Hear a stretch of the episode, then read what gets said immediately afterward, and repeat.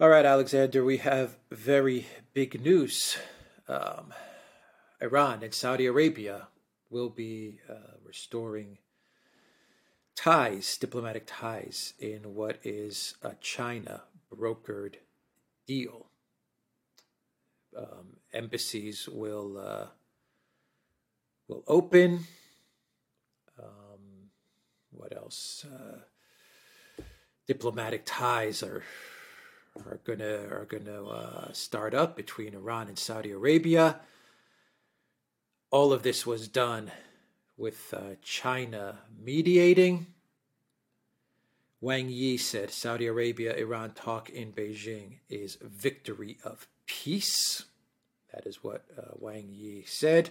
This follows the uh, coming coming off of uh, Xi Jinping's um, election as as a leader for the third term in in a row. That that happened uh, yesterday as well. Three three terms, right? Absolutely, three his, terms. His, his yeah, third term. Is, yeah. yeah, so third terms, so well well timed, well timed by by China. This announcement, a big couple of days in China, and this is huge news uh, for Saudi Arabia, for Iran, petrodollar, Syria, Lebanon. I mean, the whole region. This is this is yes. very very big news. This is huge news, and can I just say, um, looking back over the last day or so, there were precursors to this because yesterday, Iran uh, um, announced that it had agreed a military deal with the Russians to import Sukhoi 35 fighter jets. And I have to say, that did a little surprised me because I did wonder what the Saudis would think about it. And yesterday also, there was a telephone conversation between Putin and President Raisi of Iran, and the Kremlin readout was incredibly uninformative about what the two men discussed. But clearly, all of this is all part of this Chinese broker deal. And Chinese have obviously been working incredibly hard to bring the Iranians and the Saudis together. And the fact that there's been this deal done means that the Russians are able to go ahead with the arms sales to Iran. Probably Iran will pay not with weapons, no, not with money, but with economic links and other, you know, drone transfers and that kind of thing. So, just, just, just to make that point. Now, this is huge. It transforms the geopolitical geometry of the Middle East.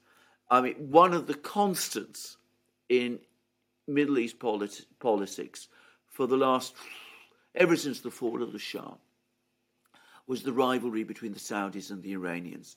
Now, I mean, they didn't all, I mean, quite a lot of the time they did have diplomatic relations, but they were always rivals, they were always tense, they were always opposed to each other. It now looks from the Chinese announcement that all of that is now behind us the Saudis and the Iranians have general, generally, generally made peace with each other. That means that the Iranian Saudi rivalry is over. That isolates Israel to some extent. That isolates the United States to a great extent because it's relied on Saudi Arabia as, you know, the to enable it to carry out its strike against Iran. It undermines the US sanctions regime against um, Iran because, of course, it means that Iran can now more actively participate in OPEC, which is, was a founding member, by the way. So, you know, trade links are going to presumably be unblocked. Um, it means that Saudi Arabia, for its part, can integrate with the BRICS and with Shanghai Cooperation Organization, as Iran is also doing. It means that we're now making another massive step, as you absolutely rightly said, to the creation of the alternative reserve currency to the dollar, because the two of the biggest oil producers, Saudi Arabia and Iran, have come together and they're aligning increasingly with the Chinese and to a lesser extent, obviously, but still there, important there, the, the Russians as well. And of course, last but not least, I can't help but think that this is also going to have an effect on relations in on, on, on politics in Turkey. Turks can now see the direction that events are taking in their region. They won't want to be left out. And as you absolutely rightly say, it brings us a huge step closer to the moment when the Syrian war ends.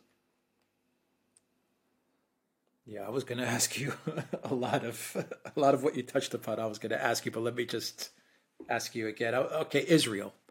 Uh, what does this mean for Israel, especially at a time when uh, the Netanyahu government has real problems, yes. domestic problems inside of Israel?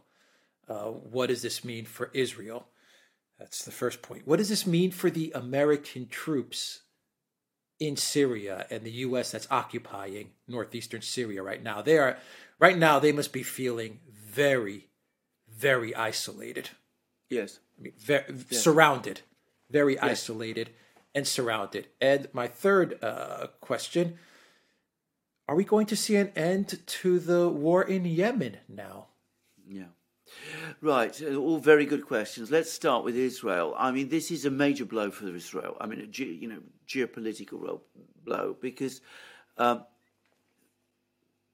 Israel's biggest ally in the Middle East, even though they don't have diplomatic relations with each other, but Israel's key de facto ally has been Saudi Arabia, uh, and of course, Israel's biggest enemy in the Middle East has been Iran. Now, what it's seen is that its key ally has made peace with its greatest enemy. So, in effect, Israel has lost its key ally. Inevitably, its position in the Middle East has just become very much weaker. Now, I don't think this is a threat to Israel's existence or anything of that kind. I think you know this is a we're, we're long past the point where Israel was threatened in that kind of way. But it does mean that Israel's position as, in some ways, the dominant political power in the Middle East, you know, internal power in the Middle East, has now been weakened. And it also means that, from an Israeli point of view, a strike on Iran has now become immeasurably more difficult. I mean, I presume they could still do it, but they wouldn't be able to use Saudi airspace in the way that they once could, or at least if they did, they'd have to do it without the Saudis' permission, which is, as far as I can see, deeply problematic to say the least. So this is a very big blow for the Israelis. It's a very, very big blow for Netanyahu, who's positioned himself over many years as the person politically who is best positioned to lead this fight against Iran. And Netanyahu has, with some justification, prided himself on his diplomatic skills. And he was absolutely key to building up this de facto alliance with the Saudis. And of course, it's fallen apart. And with the collapse of that alliance, there will be more people in Israel saying, well, what exactly is Netanyahu giving to us? What is he providing us with that uh, we need him anymore at a time when, as you correctly say, he's politically challenged? Now, there is one thing, and I, I'm not saying that this is the case, but there is one thing that perhaps Israel might take from this, and that is that I personally find it difficult the, to believe that this agreement could have been reached with the Saudis um, if Iran had not given the Saudis some kind of commitment that Iran will not move forward to develop nuclear weapons. Okay, so I, I think that perhaps as part of this deal, Iran has taken the issue of nuclear weapons finally off the agenda. This is a guess, by the way, but I think that's likely.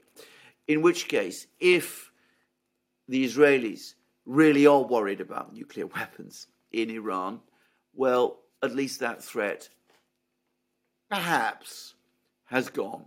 The fact, by the way, that the Russians are also prepared to provide fighter jets to Iran, and you can be sure that Russians have been absolutely up to speed with all the discussions, is also, I would suggest, a further sign that the Iranians are given cast iron commitments that they're not going to see nuclear weapons. So, as I if the Israelis are really worried about a nuclear armed Iran, unlikely it's going to happen. Now, that's that's one thing. Now let's turn to Syria and those American troops. Now the Americans have clearly got wind of this affair because none other, no less a person than Mark Milley, the chairman of the Joint Chiefs of Staff, rushed to Syria, spoke to the troops in Syria, the US troops in Syria. You're absolutely correct. I mean, they've already been looking precariously isolated. Now it seems to me that their position long term is utterly untenable because with Iran, Saudi Arabia coming together, with Saudi Arabia, it looks in the process of carrying out what you might call a diplomatic revolution, which is to say, realigning with the Eurasian states. It, it seems to me utterly reckless to keep those American troops there, where they're becoming a target potentially for the Turks, for the Syrians, for all sorts of other people, and where their supply lines must be becoming increasingly precarious, and you know the, the, the bases from which the US can support them are, are, are, are gradually isolated one by one. I mean, for the US, to be clear about this, this is a catastrophe. I mean, a, a reconciliation between Saudi Arabia and Iran uh, is almost the worst geopolitical nightmare, and it demonstrates the extent to which decades of neocon policies in the Middle East have resulted in the collapse of American influence there. So that's that's what I think. I think sooner or later those troops will have to be withdrawn because realistically, their, posi- their position now has become untenable. And thirdly, we talked about the war in Yemen. Again, just as I cannot see the Saudis agreeing to this kind of peace deal with the Iranians unless the Iranians gave cast iron guarantees that they were not going to seek nuclear weapons. Just so, I can't see the Iranians committing to this peace deal without some commitment from the Saudis to seek a genuine peace agreement in Yemen. And I suspect that over the next few weeks and months, we're going to see direct negotiations between the Saudis and the Houthis. And of course, the Chinese have demonstrated their diplomatic skills, and they're the obvious people to broker a compromise. Haven't we been saying on this channel, show after show, that uh, that the U.S. is so absorbed, the Biden White House is so absorbed in Ukraine that they are losing the geopolitical diplomatic war everywhere else, and I think that uh, this this is proof to that. This is huge proof to it's that. Uh, yeah, I, I, have to ask you. China is the new global leader. Yes, I mean, is, is that um, is that a is is that a correct statement to make? They are the new global leader. All countries now are going to be looking towards China, perhaps maybe even Israel. Dare I say? Perhaps maybe oh, even Israel may be saying Netanyahu may be saying, you know, things are changing in the world and maybe we need to to rethink our our position here uh, as well and uh, the, the, the China Russia alliance this is I mean this is proof that that it is changing the the game in the Middle East I mean they may have unlocked a way forward for for some sort of uh, of peaceful coexistence in the region. Case in point being Yemen. Yes. And Absolutely. and and then you have to ask the question, what does this mean for the petrodollar? BRICS, the SCO, all these things. I mean, the, the, I just want to say that the Biden White House is, you can't say sleeping. You know, you would probably say they're sleeping, but they're not. They're completely obsessed and absorbed with Yes. Ukraine. That, and they're and they're the ones that are always talking about hybrid wars. We're going to do hybrid wars in Georgia and in Moldova. Meanwhile, we have the, the, the deal of the of the decade brokered by Yes. China. Absolutely, you're completely right, and absolutely, I mean, there's, I, I, I, I, you're, you're totally right in what you said. Now, for decades, especially in the Middle East, when it came to mediation, the United States was the only game in town. I mean, I, you have to go all the way back to 1965 when there was a conference in Tashkent when the Soviets uh, brokered uh, a truce between India and Pakistan um, during a, it, one of the various Indo-Pakistani wars, and um, and that was only a temporary thing, by the way. It didn't really hold. Whereas this looks like this is much more solid and much more real. The Russians, of course, also brokered, came to kind, kind of agreement with, with, the Turk, with Turkey and Iran, the Astana process to settle the situation in Syria. But these Russian brokered deals, I mean, they're not epochal like what we've just seen China achieve between Saudi Arabia and Iran. I mean, no way.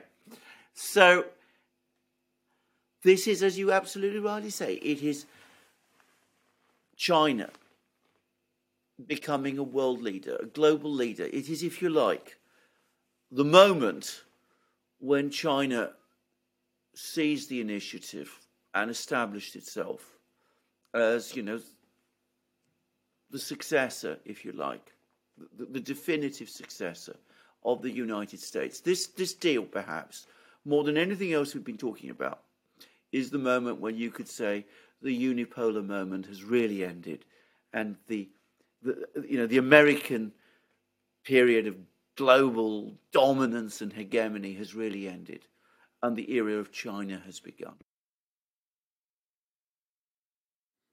It also demolishes the the decades and decades of U.S. sanctions on Iran. It demolishes all of that. Um, well timed, very Yes. well timed by China to coincide with Xi Jinping Yeah, in his third term. I mean, the Biden White House, the the State Department of the Biden White House has shown how incompetent they Yes. really are. I mean, yes. this is complete incompetence. What what are they going to do to try and spoil this? Well, good question. I, I mean, the only thing they can do, because I mean, you know, they've been throwing everything they have at Iran over the last uh, um, decades, and it's never worked. By the way, I, I before I continue with that, can I just make a point that this, of course, also vindicates the Raisi um, Khamenei faction within the Iranian elite. I mean, yeah, there was always that battle between so-called liberals and so-called conservatives. The conservatives won the election, uh, the elections last year, with Raisi becoming president, um, uh, and they pursued a much more hardline policy towards the U.S. They showed less um, interest in working with the US, but they have pulled off, with Chinese help, what, you know, liberal governments in Iran, so called liberal governments in Iran, never managed. They've pulled off this deal with Saudi Arabia and they've consolidated Iran's position in the in, in, in, in its neighborhood as a major political player. So I think we have to now accept this fact that this government in Iran is here to stay, not just, you know, the Islamic Republic, but this particular faction within the Islamic Republic. After a win like this, I have to say it looks unchallengeable on its own ground. So I think that's a, that's the first point to say. But you're absolutely right. The, the, the Biden administration, they've been out of the picture. They've been uninterested in what's going on. All those decades of US foreign policy engagement in the Middle East, going all the way back to the 50s, and it's all gone up in smoke. I mean, an entire region is now breaking away from the United States. And it's all happened whilst the angry old man in the White House and the people around him are fixated on Ukraine. Uh, fi- fi- final question. Uh, can you get into uh, a little bit of the petrodollar, OPEC? Yeah. Uh, yeah.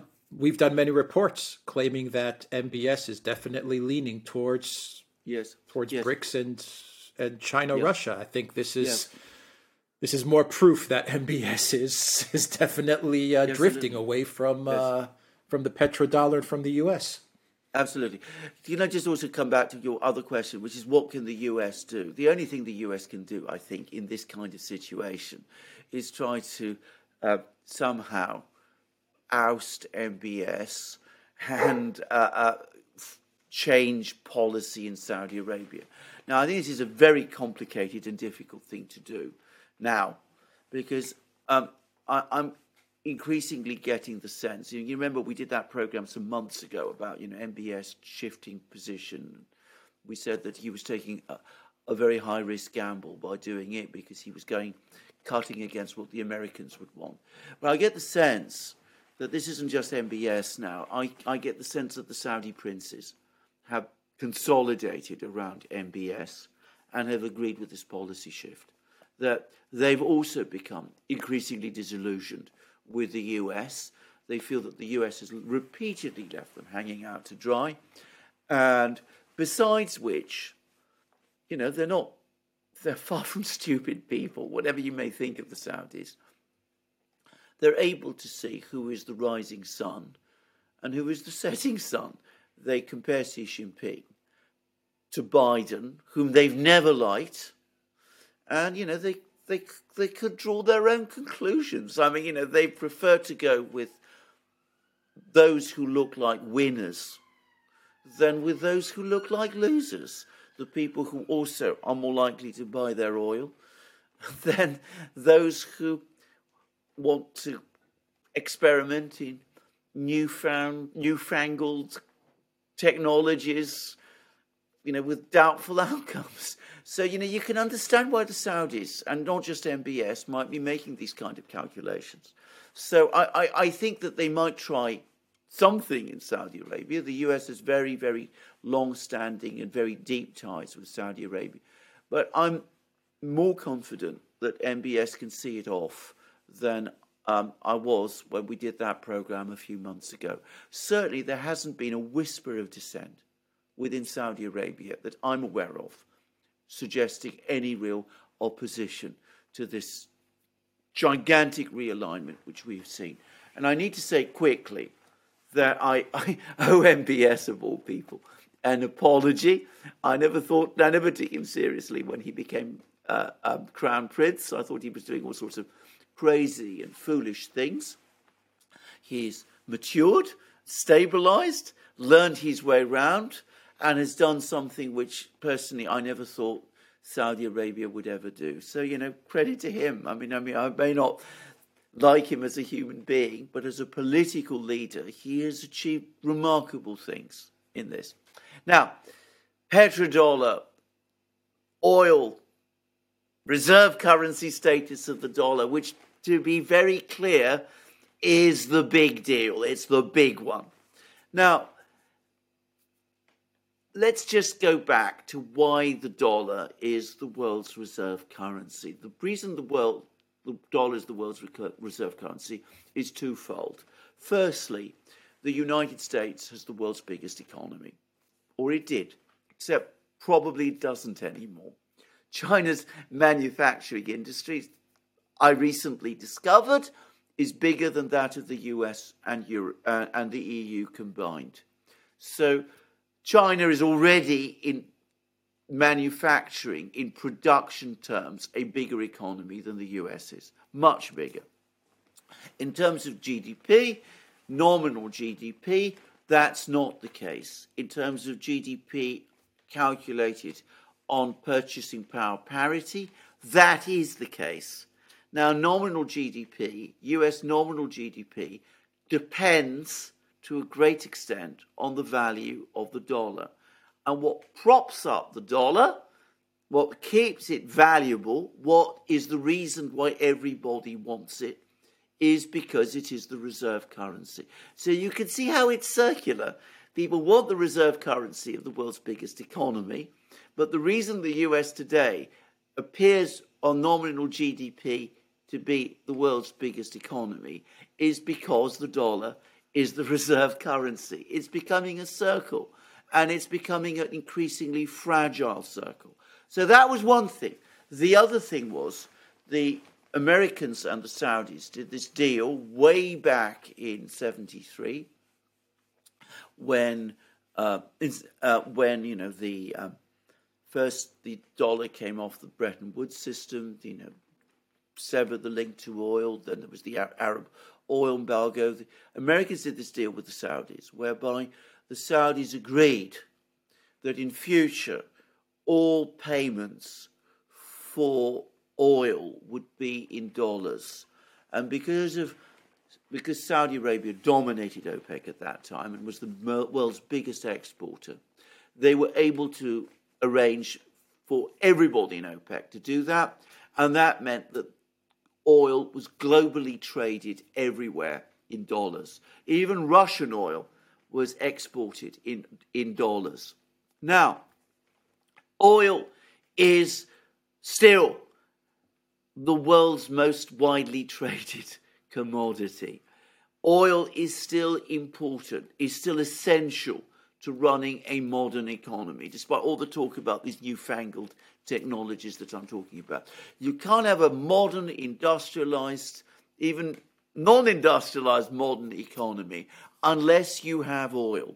So, because oil is both essential and traded in dollars and is the world's most widely traded commodity, that means that every country has to have some dollars because they have to buy oil which is priced and paid for in dollars. However, that all depends on the oil producers accepting dollars for their oil.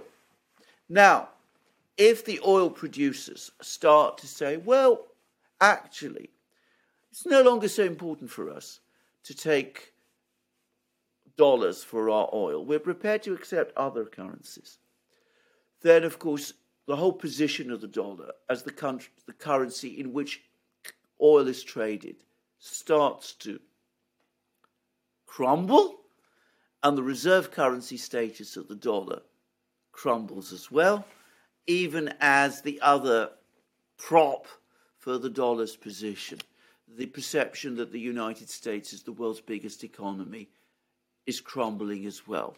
Now, if Saudi Arabia and Iran, two of the key oil producers, join the BRICS, then you have three of the biggest oil exporters Russia, Saudi Arabia, and Iran together as members of the BRICS.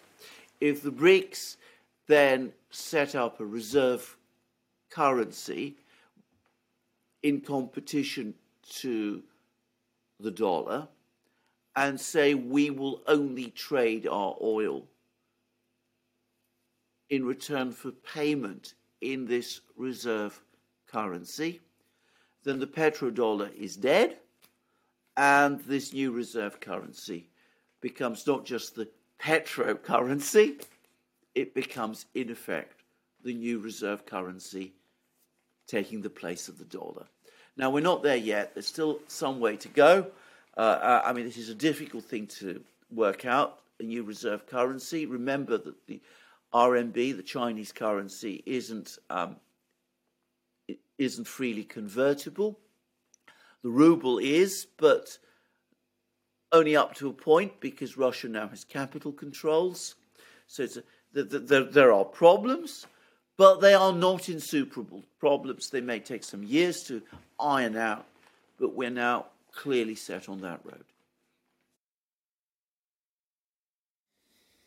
Yes, we are. Um, I can't help but think that all of Biden's shenanigans and bad mouthing MBS and putting him on trial and uh, the G7 and their oil price caps and all of these things.